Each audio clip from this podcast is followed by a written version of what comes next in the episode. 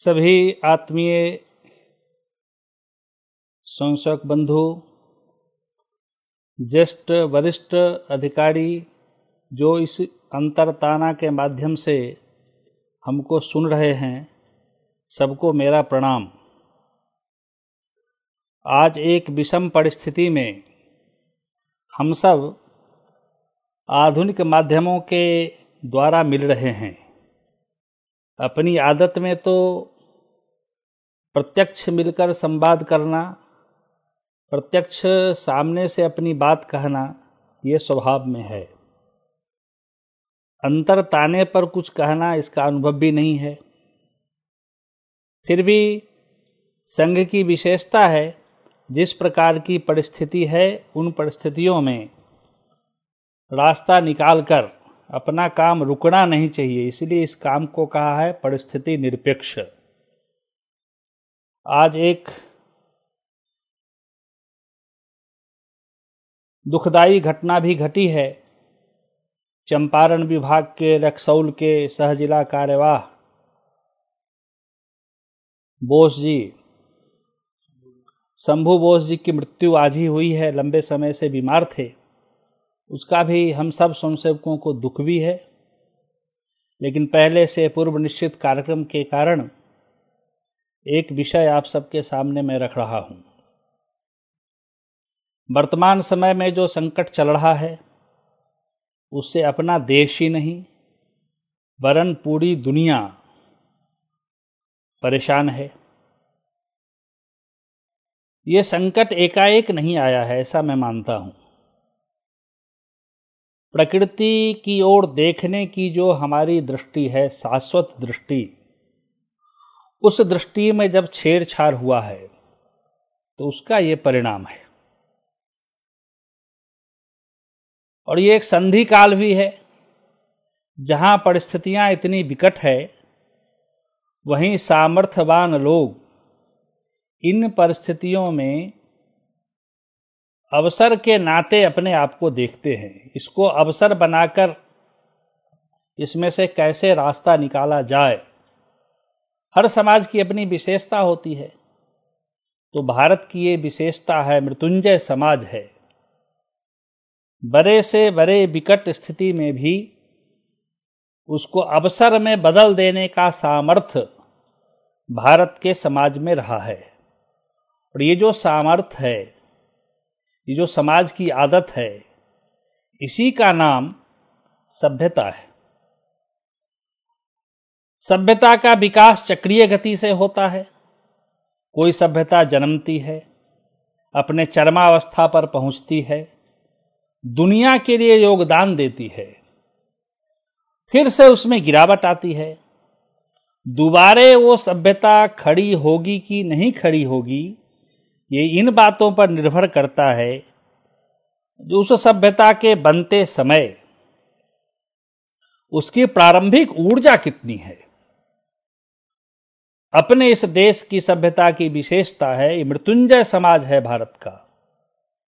अनेक चक्रों को पूरा किया है, अनेक प्रकार के चक्र को पूरा करते हुए हम आगे जा रहे हैं।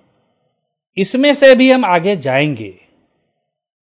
ये केवल अज्ञानता के कारण नहीं कहा जा रहा है, अनुभव के कारण कहा जा रहा है, जो समस्याएँ आई है, उसमें से रास्ता निश्चित निकलेगा। ये जो समस्या आई है, जैसा मैं प्रारंभ में कहा, जो प्रकृति की ओर देखने की दृष्टि में जो बदलाव हुआ, वो कब से हुआ? क्यों हुआ? तो हम देखते हैं जिस ग्रीक सभ्यता से भौतिक सभ्यता का जन्म हुआ, लगभग दो हज़ार, ढाई हज़ार साल पहले। वो भौतिक सभ्यता छठवीं शताब्दी के प्रारंभ में उत्पन्न हुई, बढ़ी और ईसा पूर्व दूसरी, तीसरी शताब्दी में अपनी चरमावस्था पर पहुँची। उसके बाद उसका पतन प्रारंभ हो गया। ईसा की चौथी शताब्दी पहुँचते पहुँचते वह समाप्त हो गई, क्योंकि चौथी शताब्दी में ही रोम का सम्राट कंस्टेटाइन ने ईसाइत को ग्रहण कर लिया और राजशक्ति के द्वारा ईसाइत के माध्यम से अपने साम्राज्य को विस्तार किया और ग्रीक सभ्यता उसके बाद पूरी तरह से समाप्त हो गई। यह रोमन सभ्यता आठवीं, नौवीं शताब्दी में अपनी चरमावस्था की ओर पहुँचा। उसके बाद उसका भी पतन प्रारंभ हुआ। और पंद्रहवीं शताब्दी आते आते उसके ऊपर जोरदार प्रहार शुरू हो गए। आने वाले 200 वर्षों में वह अपनी शक्ति खो बैठती है। यह जो वर्तमान वैज्ञानिक सभ्यता है, उस वैज्ञानिक सभ्यता की शुरुआत सोलहवीं शताब्दी के प्रारंभ में होता है। सोलहवीं शताब्दी के प्रारंभ से शुरू होकर उन्नीसवीं शताब्दी के अंत आते आते वह अपने चरमावस्था पर पहुँचती है। उसी समय स्वामी विवेकानंद जाते हैं अमेरिका। इस वैज्ञानिक सभ्यता के पीछे के खोखलापन का आभास उनको हुआ था। अपने अनुभव और अध्ययन के आधार पर भगनी निवेदिता से अठारह में बात करते हुए स्वामी विवेकानंद ने कहा, ये जो वैज्ञानिक सभ्यता है, ये जो चरमावस्था पर पहुँची है, इसके पीछे खोखलापन है। इसकी निर्मित रुदन पर हुई है, इसकी परिसमाप्ति भी रुदन पर ही होगी। हम सब जानते हैं अपने देश को छोड़कर दुनिया में जो सभ्यताओं का विकास हुआ, वो अनेक मानव समूहों को नष्ट करके हुआ। लूट खसोट करके उसके ज़मीन को ज़बरदस्ती प्राप्त करके भयंकर नरसंहार हत्याकांड, इसलिए अनेक लोगों को दुख पहुँचाया। रुदन के ऊपर उसकी निर्मित है, इसलिए इसकी परिसमाप्ति भी रुदन पर ही होने वाली है। पश्चिमी जगत और पश्चिमी जगत से प्रभावित। देशों की ओर देखते हैं तो दिखता है इस समय संपूर्ण विश्व के अंदर अणवास्त्रों का इतना बड़ा भंडार भरा हुआ है जो कई बार इस पृथ्वी को नष्ट किया जा सकता है। किंतु इसके साथ साथ लगभग डेढ़ करोड़ लोग, जिसमें अधिकांश बच्चे हैं, ये भूख से मर जाते हैं। पाँच करोड़ लोग कुपोषण के शिकार हैं। दुनिया के आबादी के चालीस प्रतिशत लोगों को स्वच्छ पेयजल नसीब नहीं होता है। किन, किंतु इस पश्चिम के चकाचौध में पड़कर विकासशील देश की जितनी शक्ति स्वास्थ्य सेवा में लगती है, उससे तिगुनी अणवास्त्रों के खरीद फरोख्त में लगती है। और ये सस्ता शस्त्र, केवल वैज्ञानिक, इंजीनियर, सेना के लोग ही नहीं बना रहे हैं। दुनिया में कई प्रकार की कंपनियाँ इस सब काम को कर रही है। सस्ती, आणविक ऊर्जा दुनिया को प्राप्त हो सके, इसके लिए प्रयत्न हुए। 400 स्थानों पर रखा हुआ एक परमाणु बम। आप सबको याद होगा वो चरनेवल की घटना? उस परमाणु विकिरण के कारण जो रेडियोधर्मी किरणें हमारे यहाँ के वायु, जल, खाद्य पदार्थ को दूषित करती है, जब हम सांस लेते हैं तो वही प्रदूषित हवा लेते हैं। जब हम जल लेते हैं, खाद्य ग्रहण करते हैं तो प्रदूषित जल और खाद्य के कारण अनेक प्रकार की बीमारी उसके शरीर में पहुँचने के कारण हम सबको हो रहा है। खेतों में अनेक प्रकार के रासायनिक यौगिक का प्रयोग, उसके कारण जेनेटिक बीमारी उत्पन्न हो रहे हैं। अकेले अमेरिका में प्रति वर्ष नए एक हज़ार प्रकार के रसायन बनाए जाते हैं खेतों में प्रयोग के लिए। और रसायन तो कभी नष्ट नहीं होता है। वो अन्न के माध्यम से हमारे शरीर में पहुंचकर हमारे शरीर के जेनेटिक परिवर्तन करने में सफल होते हैं, जिसके कारण हृदय रोग, डायबिटीज़, कैंसर जैसी अनेक प्रकार की बीमारियाँ समाज में उत्पन्न हो रही है। दूसरी ओर सामाजिक क्षेत्र में एक अजीब प्रकार की उदासीनता दिखाई पड़ रही है। हिंसा बढ़ रहा है। हत्या और आत्महत्याओं का दौर शुरू है। हिंसात्मक अपराध इतने भयानक गति से बढ़ रहे हैं। आर्थिक क्षेत्र के अंदर मुद्रास्फीति बढ़ती हुई बेकारी संपत्ति का समान वितरण ये सारी ऐसी समस्या है जिनका हल करना आज के अर्थशास्त्रियों के बूते की बात नहीं है। कुछ दिन पहले न्यूयॉर्क में एक अर्थशास्त्री ने इसलिए रिजाइन कर दिया था तो उसने कहा, हम जो पढ़ा रहे हैं, उससे समाज का भला नहीं है, उससे किसी भी आर्थिक समस्या का समाधान नहीं है। और जिससे समाधान है, वो हम पढ़ा नहीं पा रहे हैं, इसलिए मैं रिजाइन करता हूँ। इसलिए दिखता है इस प्रकार की सभ्यता की परिसमाप्ति रुदन में होने की ओर अग्रसर है। लेकिन ऐसी परिस्थिति में भी भारत की जो सभ्यता है, भारत के लोगों की जो थाती है, वो ऊर्धगामी जैसी दिख रही है। अभी जो समस्या दुनिया के सामने आई है, उसका जब विचार करना है तो हमको जरा उस वैज्ञानिक सभ्यता के शुरुआत से लेकर अब तक की यात्रा को ठीक प्रकार से समझना पड़ेगा, ताकि उस विचार को समझते हुए अपने विचारों के वाहक हम ठीक प्रकार से कैसे बन सकें। इसका विचार हम सबको करना पड़ेगा, इसका आत्मचिंतन करना पड़ेगा।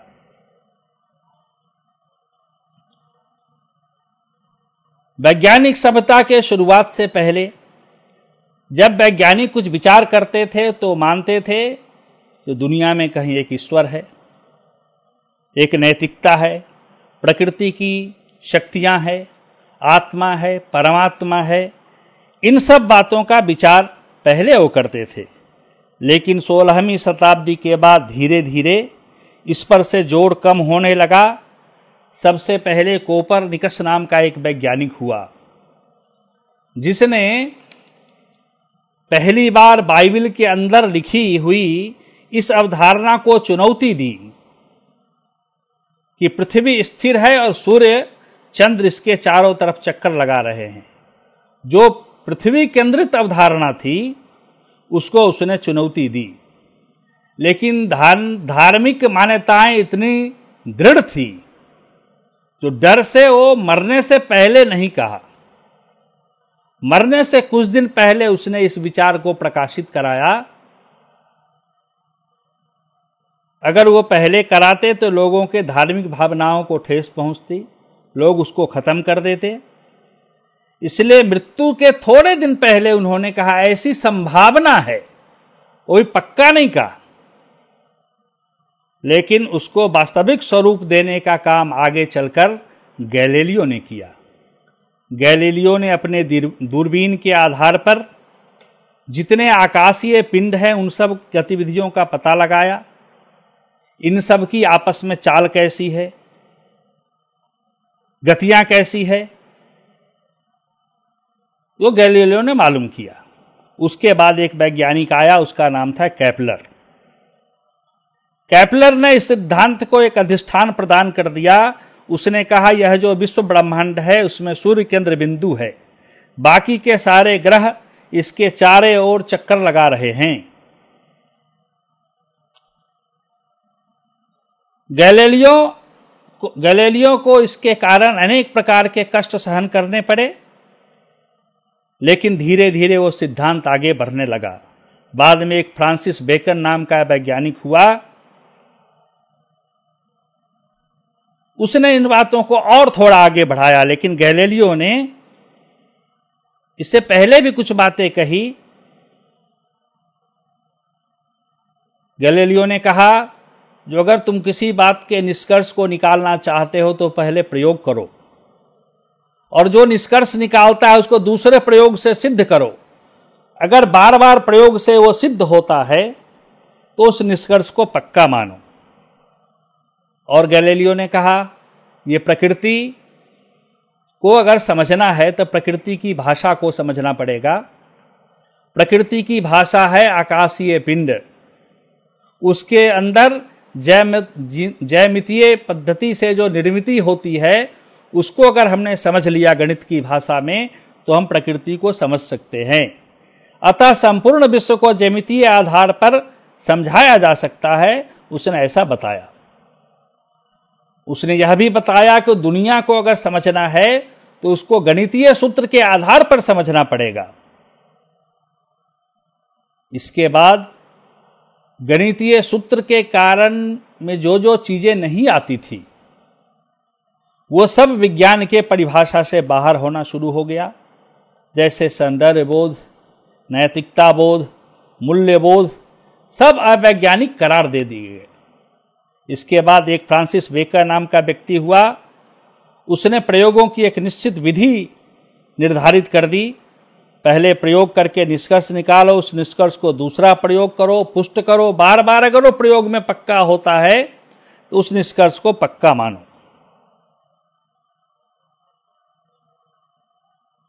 दूसरी बात उन्होंने कहा, फ्रांसिस बेकर ने, ये प्रकृति सारे रहस्यों को छुपा कर बैठी है। इसके रहस्य को अगर उगलवाना है तो इसको पीटना पड़ेगा, मारना पड़ेगा, इसका शोषण करना पड़ेगा और यहीं से प्रकृति के शोषण की बात की शुरुआत हुई। उससे पहले प्रकृति की ओर देखने की दृष्टि हमारी माता की रही है, दुनिया भी ऐसे ही देखती रही है। लेकिन इस वैज्ञानिक सभ्यता के विकास के कारण प्रकृति हमारी दासी है, इससे सारे रहस्य को उगलवाना है, इसलिए प्रकृति का शोषण शुरू हुआ। लेकिन फ्रांसिस बेकन के बाद सबसे ज़्यादा जो दुनिया के अंदर प्रभावित किया, वो ग्रीक तत्वज्ञ के तत्वज्ञान ने प्रभावित किया। उसने कहा, अपने इंद्रियों की अनुभूति से जो ज्ञान प्राप्त होती है, उन सब पर संदेह करो। मैं भी हूँ कि नहीं हूँ, इस पर भी संदेह होना चाहिए। बाद में उसने कहा, मैं हूँ, मैं क्यों हूँ?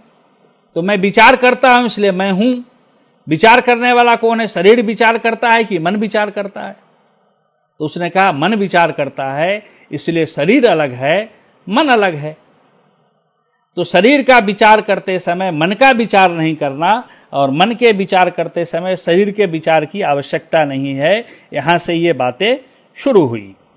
इसलिए आज के चिकित्सा जगत में हम देखते हैं, जब चिकित्सक किसी बीमार व्यक्ति का इलाज करता है तो उसके शरीर का विचार करता है, मन का विचार नहीं करता है। और मन के कोई रोग हैं तो कहता है, मनोरोगी के पास जाओ। मनोरोगी उसके शरीर का विचार नहीं करता है इसलिए जितनी जल्दी चिकित्सा का लाभ किसी मरीज़ को मिलना चाहिए, वो नहीं मिलता है। बाद में इस तथ्य को और वैज्ञानिक आधार न्यूटन ने प्रदान किया। उसके गति के जितने नियम थे, उसके आधार पर उसने पूरे दुनिया को एक गणितीय नियम से बाँध दिया। और उसने कहा, जो भगवान अगर कुछ है तो उसको परख नली में आकर साबित करना पड़ेगा। क्योंकि दुनिया पदार्थों से बना है, पदार्थ छोटे छोटे परमाणुओं से बना है परमाणु को विभाजित नहीं किया जा सकता है, ये अंतिम सत्ता है और परस्पर गुरुत्वाकर्षण के कारण पदार्थ बनते हैं। इसलिए भगवान नाम की कोई सत्ता नहीं है, प्रकृति कुछ नहीं है। वहाँ से प्रकृति का शोषण प्रारंभ हुआ। उसकी परिणति आज हम सब देख रहे हैं। अनेकों बार ऐसे और हुआ है, और आगे अगर यही गति रही तो होता रहेगा। लेकिन इसके बाद आइंस्टीन नाम का एक वैज्ञानिक हुआ, उसने परमाणु को तोड़ा। परमाणु को तोड़ा तो उसने क्या देखा? अब तक जो धारणा थी, जब परमाणु को तोड़ा नहीं जा सकता है उस परमाणु को तोड़ने के बाद जो इलेक्ट्रॉन, प्रोटॉन, न्यूट्रॉन मिला, जिस निश्चयात्मकता की बात विज्ञान कर रहा था, परमाणु टूटने के बाद वो अनिश्चित, अनिश्चय हो गया। क्या है? इलेक्ट्रॉन तरंग है कि कण है? कह नहीं सकते हैं। मुझे जो दिखता है वो सामने वाले को नहीं दिखता है।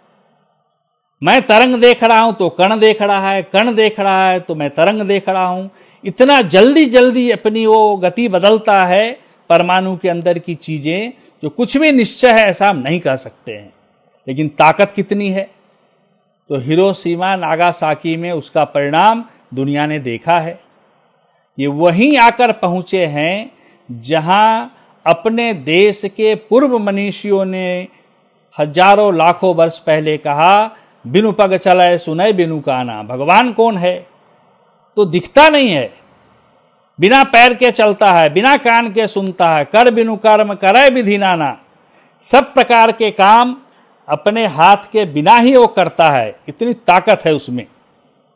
तो आज का विज्ञान धीरे धीरे भारत के उस चिंतन के निकट पहुँचा है।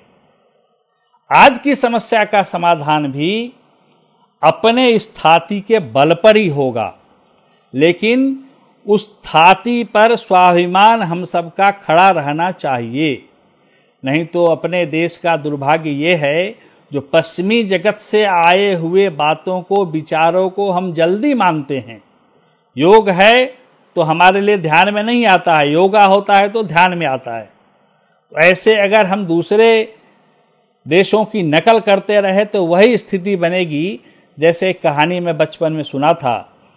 अमेरिका में एक नंगे लोगों की क्लब बनी, उसका नाम था न्यूडिस्ट क्लब। नियम बनाया, जो भी इसका सदस्य होगा, वो क्लब के अंदर नंगा बैठेगा, कोई कपड़ा नहीं पहनेगा, प्राकृतिक वेश में रहेगा। धीरे धीरे क्लब के लोगों की संख्या भी बढ़ती गई। एक वर्ष पूरा होने के बाद क्लब के लोगों ने कहा, जो वर्ष का कुछ वार्षिक अधिवेशन करना चाहिए, सबने सहमति दी, किसी बड़े लोगों को बुलाना चाहिए अध्यक्षता के लिए। तो वहाँ के एक बड़े डॉक्टर को अध्यक्षता करने के लिए आमंत्रित किया। डॉक्टर ने सहमति भी दे दी। कार्ड छप गया, वितरण हो गया, डॉक्टर के पास भी कार्ड गया। क्लब के लोगों ने विचार किया जितना बड़ा डॉक्टर हमारे कार्यक्रम में आने वाले हैं तो हमको एक दिन के लिए नियम बदलना चाहिए। रोज तो हम कपड़े खोलते हैं, एक दिन के लिए हम कपड़े पहनकर उस कार्यक्रम में बैठेंगे। डॉक्टर ने कार्ड देखा, न्यूडिस्ट क्लब है तो उसने कहा, चलो, बाकी दिन तो हम कपड़े पहनते हैं। उस क्लब के नियम का अगर कुछ ध्यान रखना है तो एक दिन कपड़ा नहीं पहनेंगे तो क्या होगा? तो जो रोज कपड़ा खोलते थे, वो उस दिन कपड़ा पहन कर आ गए और रोज पहनने वाले कपड़ा खोल कर आ गए। ऐसी अवस्था अपने समाज की न बने, इसलिए भारत के स्वाभिमान की थाती पर हमको पूर्ण भरोसा रखकर, जिसके आधार पर हमारा गाँव अपने आप में गणराज्य बना था। आज लाखों लोग अपने बिहार में लौट रहे हैं बाहर से। हमसे, हम सब मिलकर फिर उसी प्रकार के ग्रामों के गणराज्य की रचना करेंगे, जो गाँव में से किसी को काम के लिए बाहर जाना नहीं पड़ेगा। गाँव का गणराज्य कैसा था? गाँव में उत्पन्न किया हुआ सामान गाँव के लोगों के उपयोग के लिए होता था। फिर से वो स्थिति अगर हम सब मिलकर बना सके। तो लाखों लोग जो बिहार लौट रहे हैं, उनको अपने गाँव में ही काम मिलेगा। उन सब के स्वास्थ्य की भी चिंता करनी है, भोजन की भी चिंता करनी है, उनके काम की भी चिंता करनी है। ये लड़ाई लंबी चलेगी। इसमें समाधान निकालना है तो सक्षम लोगों को ये विचार करना पड़ेगा, जो अपने अपने क्षेत्र में आए लोगों का स्किल कैसे बढ़े। कैसे उसकी गुणवत्ता बढ़े ताकि अपना जीवन सुगमता पूर्वक अपने अपने गाँव में वो ठीक प्रकार से जी सके। इसकी योजना हम सबको बनानी है, हम सब स्वयंसेवक है। समाज के सामने संकट होता है तो रास्ता निकालते हैं। अपने अपने जिला के क्षेत्र में सक्षम स्वयंसेवक या संपर्कित लोगों की जो कोई बड़ा बड़ा काम है, उसमें प्रशिक्षण के लिए उन आए हुए लोगों को हम भेज सकते हैं क्या? छोटे छोटे रोज़गार उपलब्ध कराने के साधन उपलब्ध करा सकते हैं क्या? कोई मैकेनिक, कोई पंचर, कोई मांस काटने का काम, कोई मछली बेचने का काम, कोई सब्ज़ी का काम। इस सब पर हम सबको विचार करना है और जो ये समस्या आई है, कोई भी वायरस मानवीय सभ्यता को हरा नहीं सकता है। हम इस समय से निकलेंगे, अवश्य निकलेंगे, ऐसा विश्वास है लेकिन निकलेंगे तब, जब सब प्रकार के नियमों का पालन करते हुए समाज का मनोबल हम सब मिलकर बढ़ाए रखेंगे। आने वाला समय भारत के नेतृत्व में दुनिया चलेगा, ऐसे विश्वास के साथ मैं अपने वाणी को विराम दे रहा हूँ। आप सबने धैर्यपूर्वक इतने समय हमको सुना है, इसके लिए बहुत बहुत धन्यवाद।